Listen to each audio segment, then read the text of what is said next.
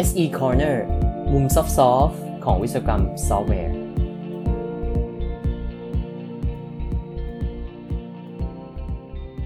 สวัสดีครับ SE Corner episode 66 ครับ กับผมชัยยงรักกิจเวสกุลครับ EP นี้นะครับ ขอชวนท่านผู้ฟังทุกคนมาพูดคุยกันเรื่องการศึกษาบ้างนะครับ การศึกษาในที่นี้เนี่ยก็จะเป็นการศึกษาในด้านวิศวกรรมซอฟต์แวร์เป็นหลักนะครับ เพราะว่าผมก็อยู่ใน ในสายการศึกษาอยู่แล้วนะครับ เป็นอาจารย์ในมหาวิทยาลัยที่ก็สอนวิชาด้านวิศวกรรมซอฟต์แวร์เป็นหลักด้วยนะครับ วิชาที่ผมสอนเนี่ยก็จะมีวิชา Introduction to Software Engineering นะครับ วิชา Software Design and Development นะฮะวิชา Software Quality Assurance and Testing นะครับ แล้วก็มีวิชา Secure Software Design ของปริญญาโทด้วยนะครับ ซึ่งในในกลุ่มของผู้สอนด้วยกันเนี่ยเราก็มีการพูดคุยกันนะครับว่า เราควรจะสอนอะไรบ้างนะครับ แล้วก็วิธีการสอนเนี่ยควรจะเป็นอย่างไร เพื่อจะให้นักศึกษาของเราเนี่ยจบไปแล้ว มีความมีความสามารถในการทำงานเนี่ยใกล้เคียงกับสิ่งที่บริษัทหรือว่าหน้าที่การทำงานเนี่ย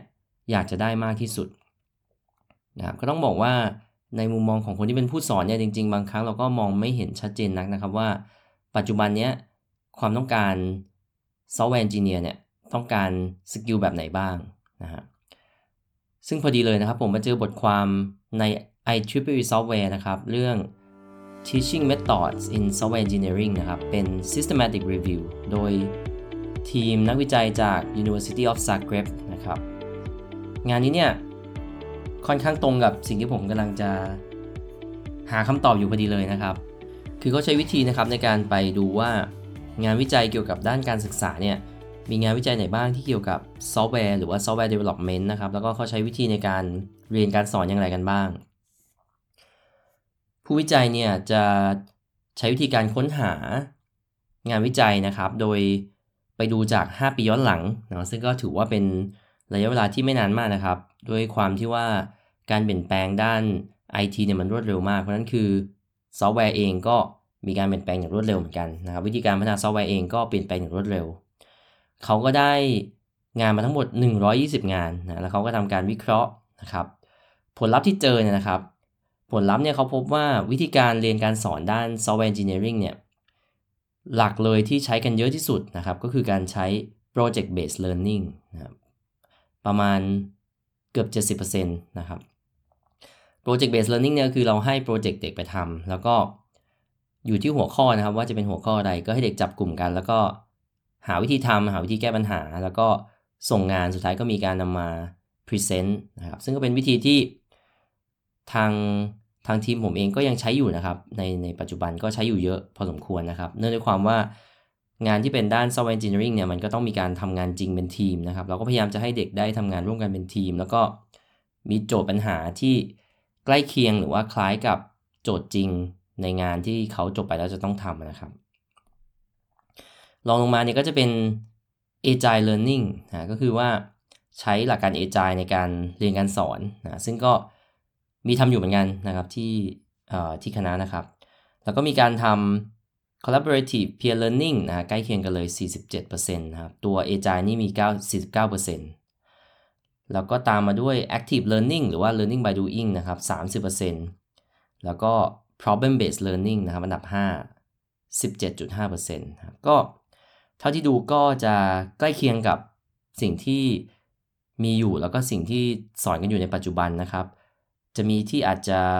เพิ่มได้เนี่ยก็จะเป็นพวก active learning นะครับ ซึ่งเราอาจจะต้องพยายามให้นักศึกษาเนี่ยเรียนรู้โดยการทำมากขึ้นนะครับปัจจุบันก็ยังมีการเลคเชอร์อยู่ค่อนข้างเยอะนะครับ ต่อมาเนี่ยเป็นวิธีการในการในการจัดการเรียนการสอนนะครับ การจัดการเรียนการสอนเนี่ย หลักๆเลย 90%บอกว่าเป็นการทำงานแบบเป็นทีมเวิร์กนะครับ คล้ายๆ กับที่อธิบายไปเมื่อกี้เหมือนกันว่าsoftware team เนี่ยก็คือทำงานด้วยกันเป็นทีม เพราะนั้นคือการที่จะให้นักศึกษาจบไปแล้วทำงานได้ในสถานการณ์จริงเนี่ยเราก็พยายามจะให้เด็กทำงานเป็นทีมให้มากที่สุดนะฮะอันถัดมาก็คือเป็น teacher as facilitator หรือว่าคนที่เป็นคนสอนเนี่ยเป็นคนที่เข้ามาแค่ช่วยส่งเสริมการเรียนการสอนเท่านั้นนะครับ ไม่ได้มาเลคเชอร์เป็นหลักนะซึ่งอันนี้ก็น่าจะเป็นอะไรที่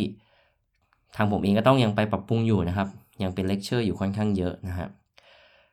อีกอันนึงที่เท่ากันเลยนะครับ 57.5%ก็คือการ simulate working environment ให้เหมือนจริงนะซึ่งอันเนี้ยเป็นเรื่องค่อนข้างยากมากนะครับ แล้วก็ในงานวิจัยนี้เขาก็แนะนำว่าเราควรจะต้องเอาบริษัทหรือว่า industry เนี่ยเข้ามาอยู่ในคอร์สเรียนมากขึ้นนะครับให้เขาได้มาช่วยออกโจทย์ หรือแม้แต่ว่าให้คนจริงๆเนี่ย จากบริษัทเนี่ยมาช่วยเป็น Scrum Master ให้เด็กๆเลยนะอันนี้ก็จะเป็นวินวินทั้งคู่ เพราะว่าบริษัทเองก็จะได้เด็กที่มีสกิลใกล้เคียงของจริงมากที่สุด รวมถึงเด็กๆเองก็จะได้การเรียนที่ใกล้เคียงกับการทำงานจริงมากที่สุดด้วยนะครับอ่าตามมาด้วยข้อ 4 ก็คือการ collaborate กับ industry นะซึ่งก็คล้ายกับข้อเมื่อกี้เลยนะคือการทำข้อ 4 เนี่ยทำให้เราได้การเรียนที่มันคล้ายกับการทำงานจริงมากขึ้นด้วยนะครับ อีก 2 อันสุดท้ายที่ค่อนข้างจะน้อยกว่าอื่นมาก ๆ เลยก็คือการร่วมมือกันระหว่างหลาย ๆ วิชานะครับ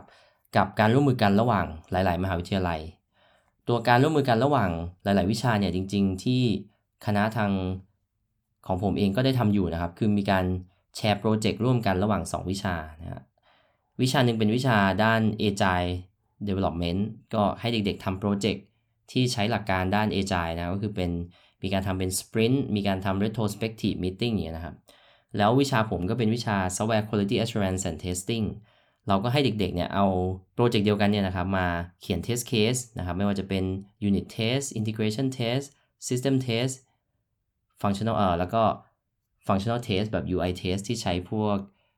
robot framework เนี่ยนะครับ ก็พยายามจะทำอยู่นะ ก็จะช่วยลด workload ของเด็กที่ต้อง ทำงานโดยการมีโปรเจกต์เพียงโปรเจกต์เดียวได้นะเราก็โฟกัสในหลากหลายแง่มุมกัน อันนี้ก็เป็นแง่มุมที่เป็นการเกี่ยวกับการเรียนการสอนนะฮะซึ่งอาจจะฉีกจาก EP ต่างๆ ที่เคยคุยมาพอสมควรนะครับ แต่ผมคิดว่าก็มีความน่าสนใจนะครับ ไม่ว่าจะเป็นทางสายที่เป็นอาจารย์เองอย่างพวกผมหรือว่าคนที่เป็นด้าน industry นะครับ เพราะว่าเราเนี่ยอยากจะให้เด็กๆจบไปแล้วสามารถทำงานได้อย่าง smooth ที่สุดนะอย่างที่ว่า คราวนี้เราก็อยากได้เหมือนกันว่าทาง industry เนี่ยอยากจะได้อะไรจากเด็กๆที่จบไปนะครับในด้าน skill ด้าน software engineering เพราะฉะนั้นเนี่ยถ้าคนที่ฟังอยู่นะครับเป็นด้าน industry เนาะทำงานอยู่ในบริษัท แล้วอยากจะหาเด็กๆ มีอะไรอยากจะให้ทางอาจารย์ช่วยสอนเพิ่มเติม หรือว่าคิดว่า skill ด้านไหนที่เด็กๆควรจะมี แล้วจบไปได้ทำงานได้สะดวกเนี่ยก็ฝากแจ้งเข้ามาด้วยนะครับ อันนี้ก็เป็นเรื่องที่เอามาฝากกันใน EP นี้นะครับ ขอบคุณที่ติดตาม SE Corner ครับ แล้วพบกันใหม่เอพิโซดหน้า สวัสดีครับ